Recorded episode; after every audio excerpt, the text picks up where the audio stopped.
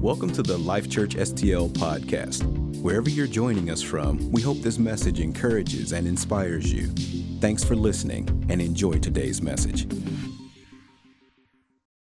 But today I'm going to talk about responding to God. And that's really part of the mission statement of this church, you know, and really I think every church really, but it's actually in the mission statement. We have three words, you know, if you're newer here, maybe you've not heard this before, never heard it expounded upon, but we want to encounter Jesus, we want to dwell in love, and we want to echo hope. Those are that's an all-encompassing relationship with God. To just encounter Jesus is wonderful, but it has to produce something else after it. And that is to dwell in love. And that is to dwell in love with God and with people. All people, not just Christians, all people. To dwell in love to live life with each other, to go through hardship with each other, to walk through it with grace. But then after that, the hope that we receive from Jesus is to be reflected off of us into the world around us. And so that's the response. You know, we talk about these crosses on the sides of the room, and we've got words up during worship. We're big into, we want to respond in worship to who God is, to what He's done. I mean, do we fathom, can we fully understand what God has done for us? I don't think I can fully comprehend how valuable the gift of Jesus is. It's so much greater than any gift I could receive in this life. You know, Eileen gave her uh, her uh, win this morning in our huddle for all the volunteers, and she was talking about leading someone to Jesus that's outside the church. And she said, I don't have any, you know, a lot of money to give, you know, because they were in need of money, but I do have Jesus. And I think we can sometimes downplay that. You know, well, uh, it's, it's just an encouraging word. No, it's salvation. It's so much greater than just an encouraging word. Jesus was so much greater than just a nice guy, he was the Son of God. He came to prove the divinity of God on earth, the power and the love that he has for his people. That's what he came to do. And he successfully did it. He didn't just came to try, he came and did. And he successfully made a way for us to God. And then he said, Get as many people as you can because I want them all to come into my kingdom. And so we want to echo that hope. And so today, we're talking about responding. You know, responding is something that just exists, whether um, reacting, you know, cause and effect, sowing and reaping. There's laws in place that God outlines in the Word, but also that science reflects upon and says, this is just how it works. You do something and there is an effect. It has an effect, a ripple effect maybe in the water. You throw a stone in the water, it ripples. That just has to happen. In the same way, God defines sowing and reaping that when you plant seeds of love, hope, all those things of who He is, that He will grow those things. But when you plant seeds of hatred, you're going to grow a tree of hatred. And that's just how it works. You can't plant hate and hope that love comes out on the other side.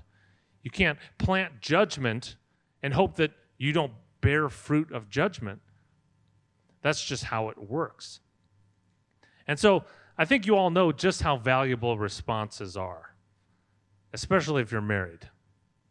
How valuable responding in the right way is. I'm not very good at this, guys. Don't don't take notes from me, but I'm just going to outline that it's really important that you respond the right way to your spouse. I so my job, my like full-time job, my title is solutions architect. All that means is I solve problems.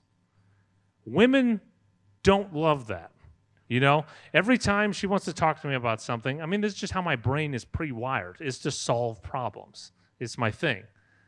But you're just supposed to listen sometimes. And that's really difficult, you know, for me to do. And to respond, my response sometimes should just be, I'm so sorry.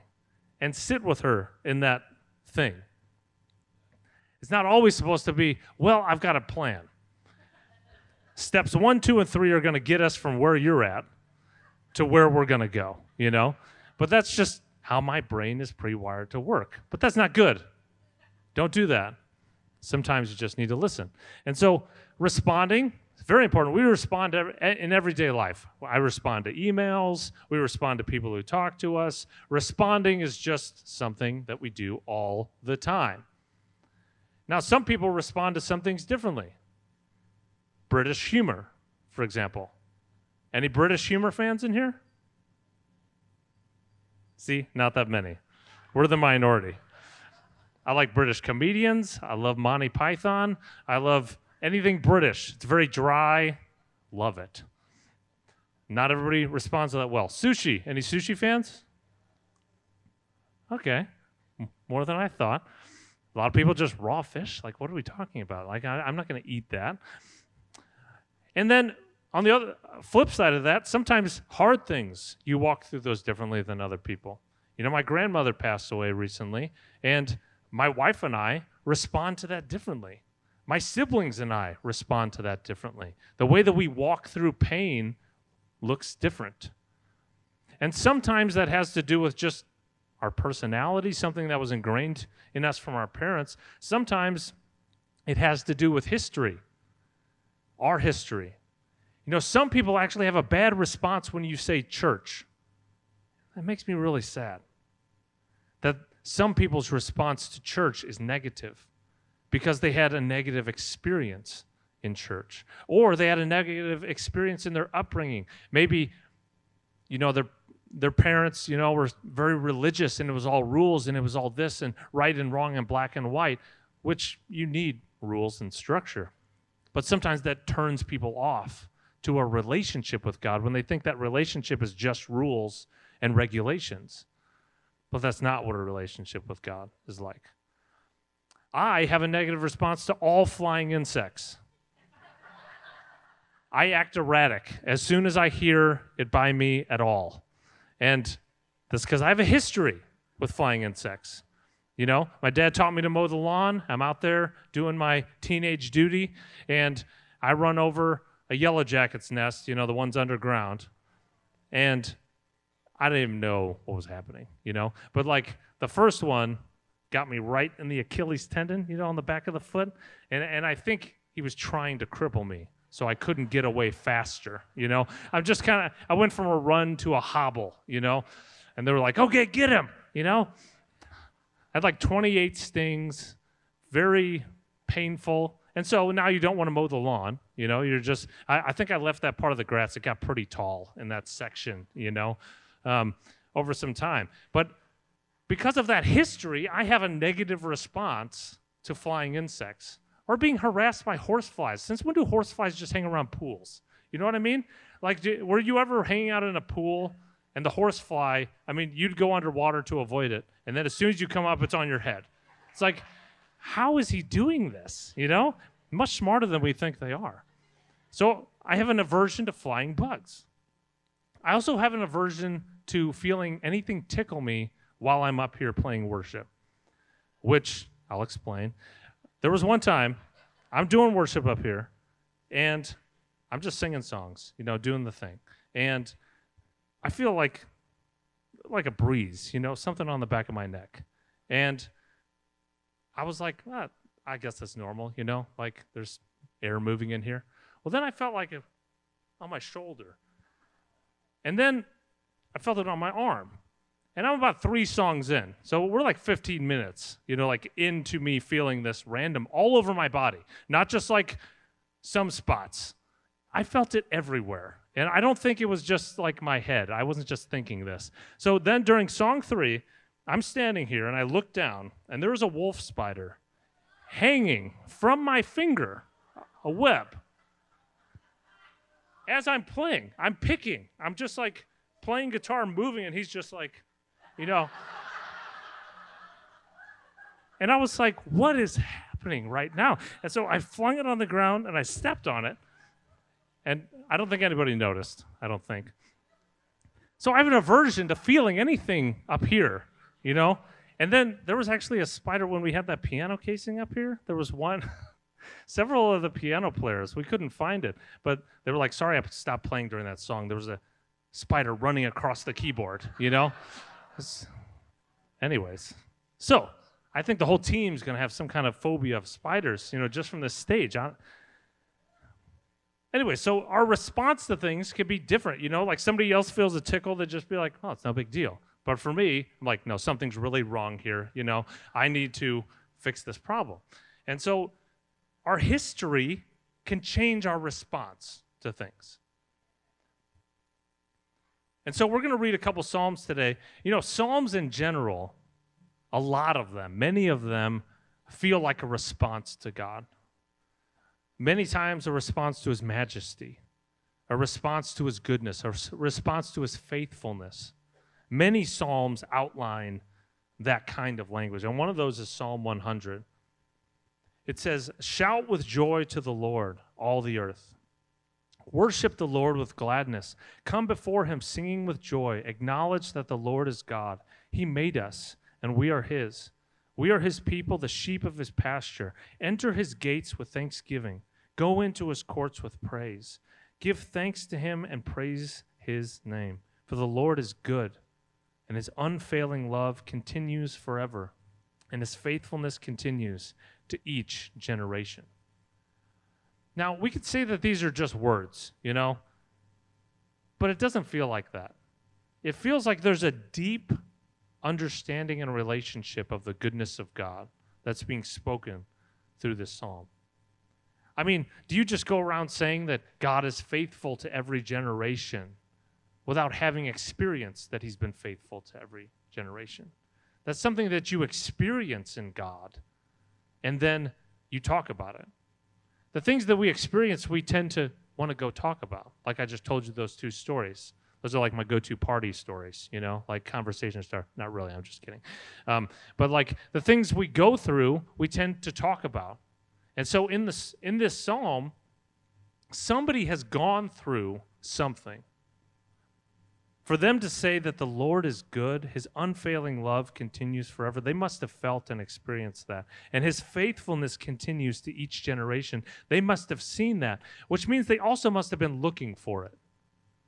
You know, we miss tons of things we're not looking for. You ever notice that with a car? Like, you're like, I've never seen that car before. And then all of a sudden, after that moment, you're like, everybody has that car. That happened in like high school. I saw this guy, I was like, it's like I'm a junior and he's a senior. He's gone to school there for four years. And I was like, I've never seen that guy before. I think he's new. It's like, and then I saw him everywhere. You know, he's like, in, he's like, he's in my, he's in this class with me. Like, I've never even seen this person. But all of a sudden, you, you weren't looking for it before, but now you are. So, in order to observe these things about God, we must have been trying to find them in Him, which means we must have been seeking after Him. We must have been trying in some capacity to grow closer to him. You know, the way the way I think about my relationship with God is like a well. And I this is just my personal thing, but I try to think of how deep is the well? How much water can I put in the well? And if I can't if the well's not very deep, it's pretty shallow, then when I go through things in life, I don't have that much water to draw from. I don't have much of his presence and his goodness and his unfailing love to draw from as I might need to get through something and to walk through it with the grace of God. But then, you know, something a dynamic of making my daughter's breakfast. So, oatmeal. Oatmeal is difficult for me because you want to put the right amount of liquid that when you're done cooking it, it's like the right consistency because it absorbs all the water. And so, this is just my thing, you know, on how I think about this. But when the temperature rises and you're cooking the oatmeal, it evaporates some of the water. And also, the oatmeal absorbs, you know, the water or the milk, whatever you put in it. And the way I think about that is if I don't have enough water in my well and the heat rises in life, how quickly is that water going to evaporate? Am I going to have enough left over to be able to continue to walk in the presence of God. So I have to be digging the well. What does that mean? I have to dig the well deeper. I have to be able to put more of Him in it. So not only I have to be digging the well, but I have to be seeking Him and letting Him fill the well up. And what does that look like practically? Like we could say that that's very abstract. You know, what does it mean to dig the well? Well, you know, one thing Pastor Josh talked about a long time ago, and it's stuck with me ever since, was he was talking about when you invite somebody over to your house and you kind of clean up, you know, you make sure everything's nice for your guests. And he was talking about you kind of clean where the guests are going to be. You know, many times you don't clean the whole house. You know, it's like they're going to be in these rooms, so I'm going to clean these. And you don't bother with the basement or the the bedrooms. You know, you just kind of bother with the, the main living area. Well, then something happens inevitably, and they have to go to that room for something. You know, and then you're embarrassed and whatever. And in God, many times we're inviting God into our hearts, but we've not invited Him into every room. We've left some rooms messy. We, we haven't even tended to the attic, you know, or the garage. I mean, have you seen most garages? I mean, it's just like the catch all of things, you know? We haven't tended to those rooms because we didn't invite him into those rooms. And so, what does it mean to dig the well? It is to get more rooms prepared for him to come take over them. When you invite God into a room, he doesn't just like, hopefully, he's not just like hanging out and then leaving afterwards. He's come to dwell there. He's come to dwell in your heart, to live there full time, which means he probably needs access to every room in the house. And to experience the fullness that this person's talking about, his unfailing love continues forever. His faithfulness continues to each generation. To experience this kind of measure of God, I've got to give him access to my whole self, not just part of it. And that's digging the well, giving him access into parts of my life that I wanted to hide from him or that I was embarrassed of or that I just didn't want to give up. For whatever reason, I give him access to that. That's digging the well and then inviting him into those things to change them, to make them better, to make them what he designed them to be, all of a sudden he's filling those rooms. He's filling the well. And so I, I want I want my Christianity to be more than just something on the surface. Something that's almost fake. I want it to be something real something with a lot of depth. And I heard a, a missionary pastor um, share this, which I, I tell people this thing because it amazes me. I don't think I've said it up here before, so forgive me if I have. But when when a missionary pastor was on like a little break, he comes over to the states. This is a true story, and he uh, he shared this at a at a uh, like a chapel I was at. And he said that uh, he, him and his wife went to Napa Valley up in California, and they went to wine country, and they went on some tours. And there was a drought during this time. And so he is on tour. The tour guide, you know, is showing them around. And so he asked the guy, he said, Has it been difficult this year with the drought? You know, just not enough water. And, you know, I see the grapes are just like tiny, uh, very shriveled and tiny looking. And he said, "Oh no, no, no. We it, with wine, love drought." And he was like, "Well, please explain this to me. You know, how, how does that work?" And so he explained that, well, you know, table grapes, like ones you get at the store, they're big, plump, juicy, really sweet. He said those are grown in regions where there's a lot of water, ton of moisture, and the plants that are growing the grapes, they don't have to go very deep to find water. They find it right on the surface. And so those plants really aren't very strong, you know, but they grow really big and really vibrant. And the grapes, they're very tasty. He said, but they pretty much just taste sugary and sweet. That's the depth of their taste. He said, but here, like in Napa Valley, he said, here we have a lot of volcano ash on the ground. So it's already hard ground. The ground is already dry. He said, and you go through a drought. What that makes the plant do is the plant now has to dig deeper, its roots have to dig deeper into the soil to find water. So it has to dig pretty far. He said, now on every layer of soil that it goes through, it starts to take on the taste of that layer of earth. He said, and that's why you find that complexity. People will say, well, I find, you know, I don't even know all the notes, you know, that they say in wine, you know, all these fancy words. You know, it tastes like chocolate and it tastes like these different things. And some people are like, it doesn't taste anything like any of those things. Um, but the complexity of wine is because of how dry the ground is and therefore how deep it had to go to find the water. And so he was equating this to our relationship with God. He was equating it to America and China, actually. He was saying, you know, faith in America is so easy, it's so convenient. You don't have to go very far to find a church. You don't have to go very far, far to find worship music. You don't have to go uh, far to find a Bible. He said, and so it becomes so easy and convenient that your Christianity also starts to look that way too. That Christianity is easy and convenient. We aren't persecuted for, for believing in Jesus. We aren't persecuted for singing, for talking about Jesus in most places. We can do those things. It's easy and convenient. I can get on Instagram and instantly find 70 sermons by people that live all over the world. It's so easy to find teaching. He said, but in China, it's not so easy. They get persecuted for loving Jesus. It's not that easy to find a Bible. It's not that easy to find somebody to worship with. It's not that easy to find other Christians to do life with. So he said the depth of their relationship with God has so many more tastes and notes to it. It has so much more depth because a Christian in America is like a big table grape, really sweet, really big, really pretty looking, but it doesn't have a lot of depth or flavor.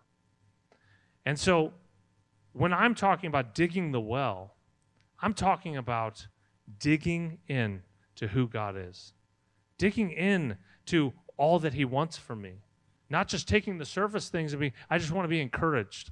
I just want some hope. I just want to feel accepted. Those are all great things. But at the end of the day, if my relationship with God doesn't go deeper than the surface, I'm going to fizzle out the water's going to evaporate. As soon as the heat rises, I'm going to run out of Him. And so, another psalm that I want to go over is Psalm 91. And in this, we're, this psalm is, you know, less just praising God as the one that we just talked about. This one is talking about going through hardship and leaning upon God. So Psalms 91, 1 through 2 says, Those who live in the shelter of the Most High will find rest in the shadow of the Almighty. This I declare about the Lord He alone is my refuge, my place of safety. He is my God, and I trust Him. First of all, I mean this language. I declare about the Lord that He alone, alone is my refuge, my place of safety. I mean, I don't feel like I can say that. I don't feel like I can honestly say that. I want to say that. I want to feel that way. But gosh, I'm leaning on so many other things. What am I leaning on for my security? You know, like I have security cameras at my house. Not to say you shouldn't have security cameras, That's not what I'm saying, but do I, I think that my security comes from the fact that I can see things anytime I want them, or because God is my shelter. That I'm resting in the shadow of the Almighty. What do I rely upon for my happiness? Do I think that that comes from my hobbies and my interests and television and different things like that? Or do I rest in the fact that He's all I need to be happy? What do I trust in for my livelihood? Because I know I Every two weeks, you get that paycheck. It feels like I rely on that and not the fact that I'm, He alone is my refuge, my place of safety. He is my God, and I trust Him. I think we have to ask ourselves these questions. Like when I read these Psalms, I'm finding such a deep and rich relationship with God, such so far beyond where I feel like I'm at. But I want to get there. So this psalm goes on in verse 9. So Psalm 91, verse 9. This is kind of like a promise of them telling us. And, and again, this has to come from experience. This has to come from someone's experiencing this in God, and now they're telling us. In verse 9, it says, If you make the Lord your refuge, if you make the Most High your shelter, no evil will conquer you, no plague will come near your home, for he will order his angels to protect you wherever you go and they will hold you up with their hands so you won't even hurt your foot on a stone. You will trample upon lions and cobras, and you will crush fierce lions and, and serpents under your feet. The Lord says, I will rescue those who love me. I will protect those who trust in my name.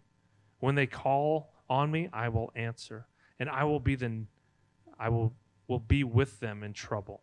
I will rescue and honor them. That line amazes me not only rescue me, but honor me, I will reward them with long life and give them my salvation.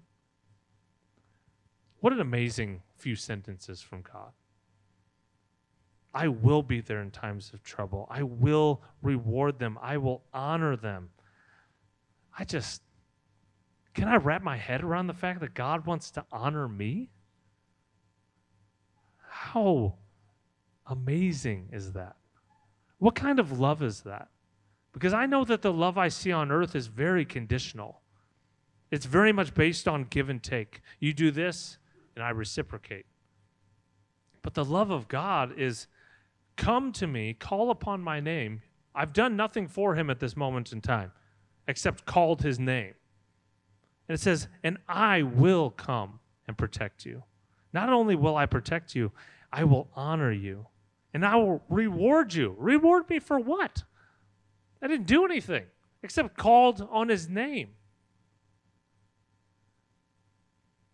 What grace is this? This has to come from experience. But many times we can look at experience and the experience that we have in the world, in our physical life, will outweigh for us the spiritual reality. And what I mean by that is back in verse 7, it says, uh, Psalm 91, verse 7, it says, Though a thousand fall at my side, though 10,000 are dying around me, these evils will not touch you. So this is interesting because envision the fact that you're standing here and a thousand, I mean, th- this, is, this is a strong statement. A thousand have died at your right hand, and a ten, 10,000 have died. But God is going to preserve you and hold you. Now, most of us would look at our surroundings. We'd look at the report from the doctor. We'd look at the stock market. We'd look at all these things. And all of a sudden, we would start to think, oh, well, I'm going to be susceptible to the world falling around me. But that's not the report that I'm getting here. It's that though 10,000, though it seems like everyone is dying around me, the Lord is going to take care of me. What kind of faith is that? It doesn't look at the surroundings, it doesn't look at my history. It doesn't look at what has happened to me in the past and then say, that's going to happen to me again. It's saying, I'm going to trust and rely on God through it all. So, how do we respond to God? I think is the question today that I'm presenting. How do we respond to life? When something happens in life, who are we running to? When something happens, I talked about this last time I spoke. Um, but when something's going on in my life, is the first person that I check with Google? Or is it God? You know, we're talking about God, the, the maker of the universe the one that designed everything.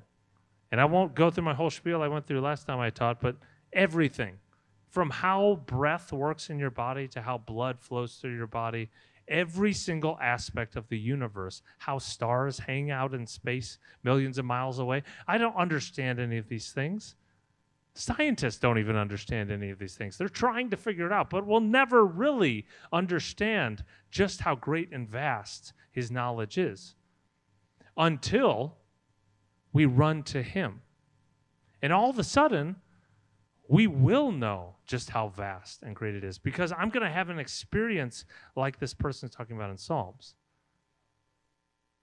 And now that experience is going to perpetuate through my life because as soon as it happens, as soon as God is the source of my strength and my trust and my hope and all of those things, as soon as He is the source of those things, I've given Him that position in my life. All of a sudden, I'm going to see that play out generation after generation. I'm going to see it play out day after day after day. And all of a sudden, that's going to become my history. And that's going to become what I talk about. It's not going to be, I'm just going through this thing again and it's going to go downhill like it did last time. No. Because last time I ran to Jesus. And Jesus became my hope and my salvation and my love and everything. And now I'm going to keep doing that because he proved himself once, he's going to prove himself again. We sing that song, we sang it last week. He won't. He won't fail me yet. That's not just a song, that's a declaration. It's a declaration of faith that that's who we believe that he is. And as soon as we fully step into that, I know that we're going to experience it. And when we experience it, it becomes our story.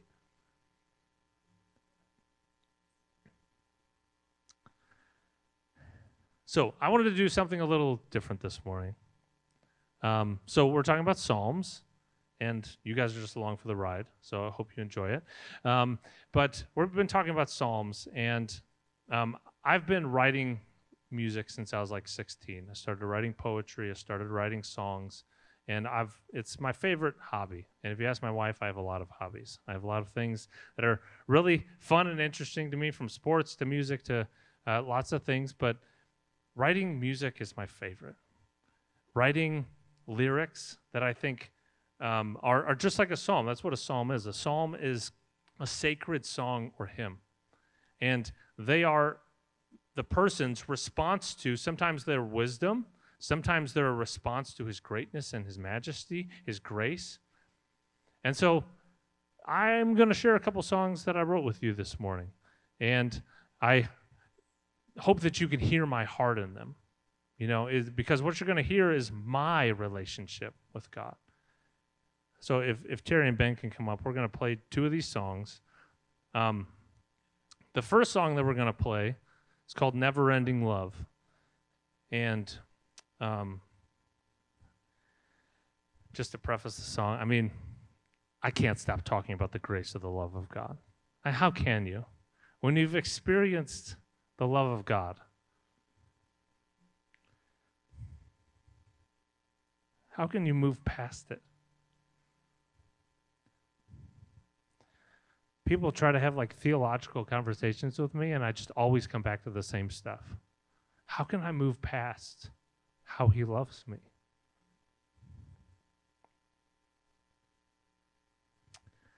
So that's what this song's about.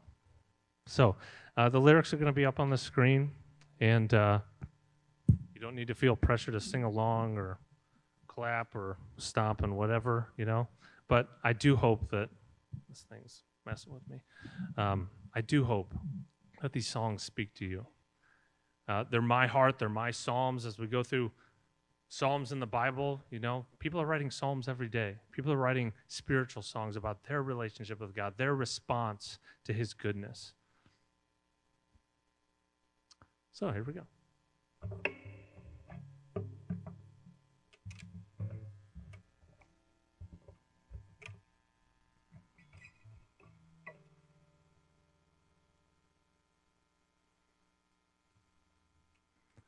Sorry about all that. To be able to hear things.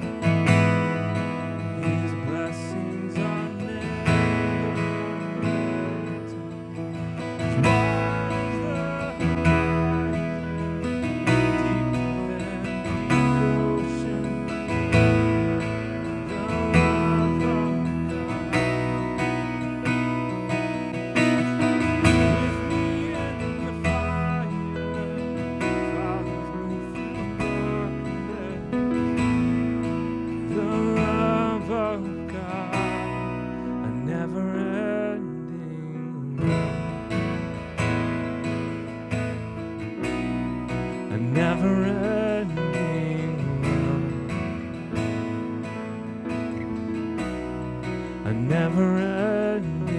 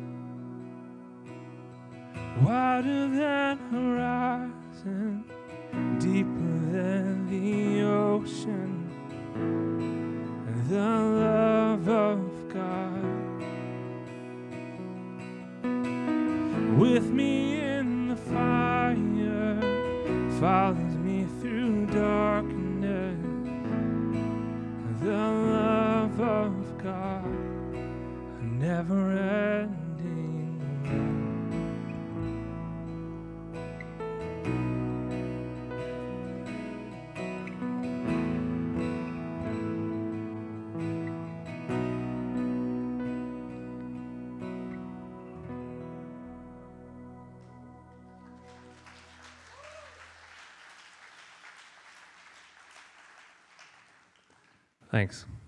Um, this next song is called When the Chasm Meets the Cross. And we can feel so far from God sometimes. We feel like, where is He at? Or maybe my sin is so great. I'm so far from grace. Like, is there enough grace to even cover the things that I've done, you know, the thoughts that I think, the different things? And so I felt like God, you know, I feel like this is I feel like it's a cheesy line, you know, like something you totally find on a Christian sign at Hobby Lobby. I'm not saying they're all cheesy, but um, the chasm meets the cross. But I just felt like that chasm can feel so great sometimes. I felt like God was like, but my cross, it's the bridge. It's the bridge to me. And I, I did that so that you could cross that chasm, you know, into my salvation. So that's this song.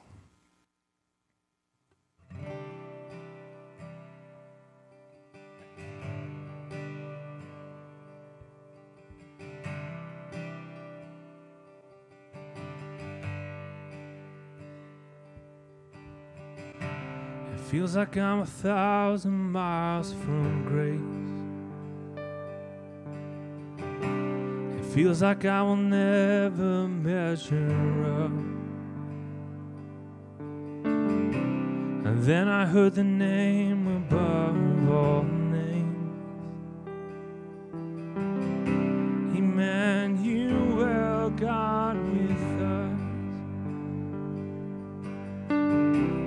Jesus Christ, heaven's Son. The old man's dead, the new man's risen. My fear and doubts are in the grave. My eyes are fixed upon my Savior. And Jesus Christ, the God who saves. And Jesus Christ, the only way.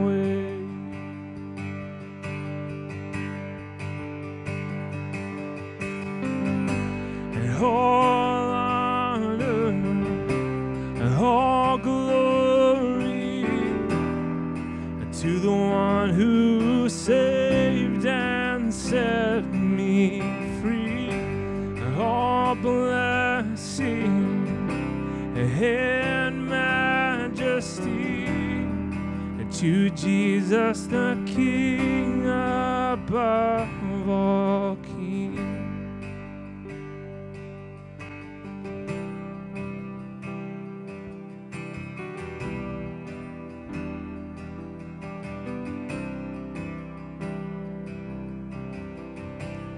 old man's dead, the new man's risen. My fear and doubts are in the grave. My eyes are fixed upon my Savior. And Jesus Christ, the God who saves. Jesus Christ, the only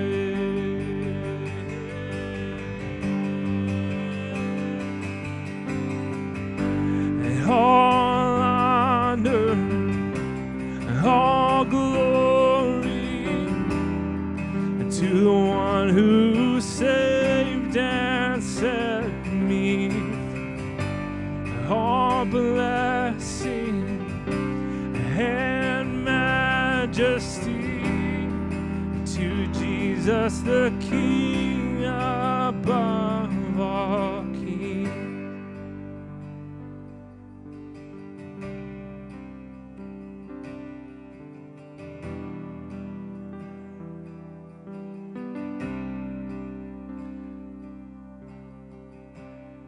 So when the chasm meets the cross, I gain all that I had lost sins forgiven, sight restored.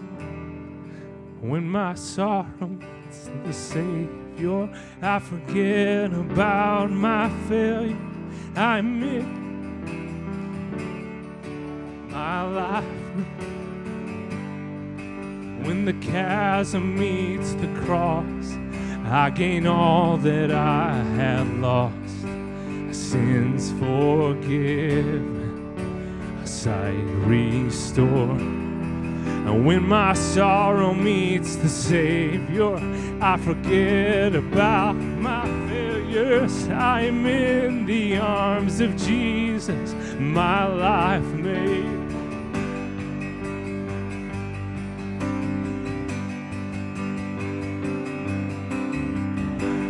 Oh,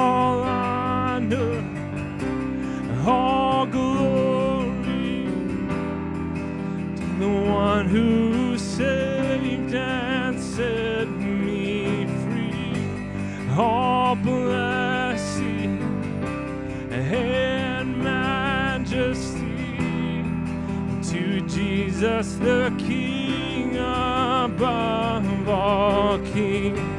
All honor and all glory and to the one who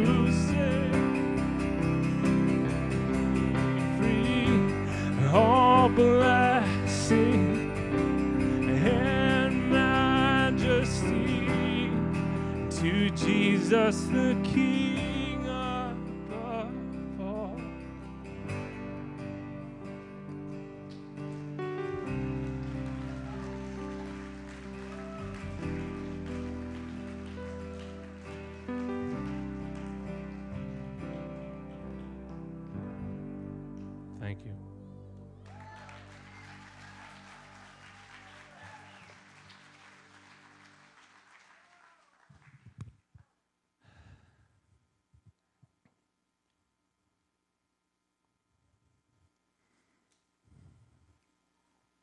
So, how are we responding to God?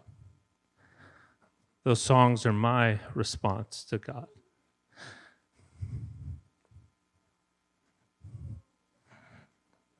And I want, you know, we can sing these songs and we can live in this place, this house of worship. And, but when we walk out those doors, are, are we going to continue to respond, respond like that? That He's everything is everything we need, that He has made a way for us.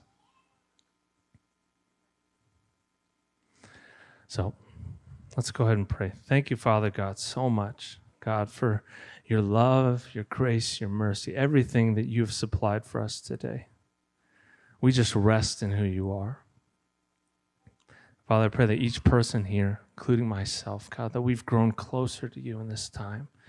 And then we're going to walk out these doors with our cups filled, our wells filled with the presence of God, that we can come and we can bring you to the broken world, the world that's falling apart, God, but you know how to put it back together.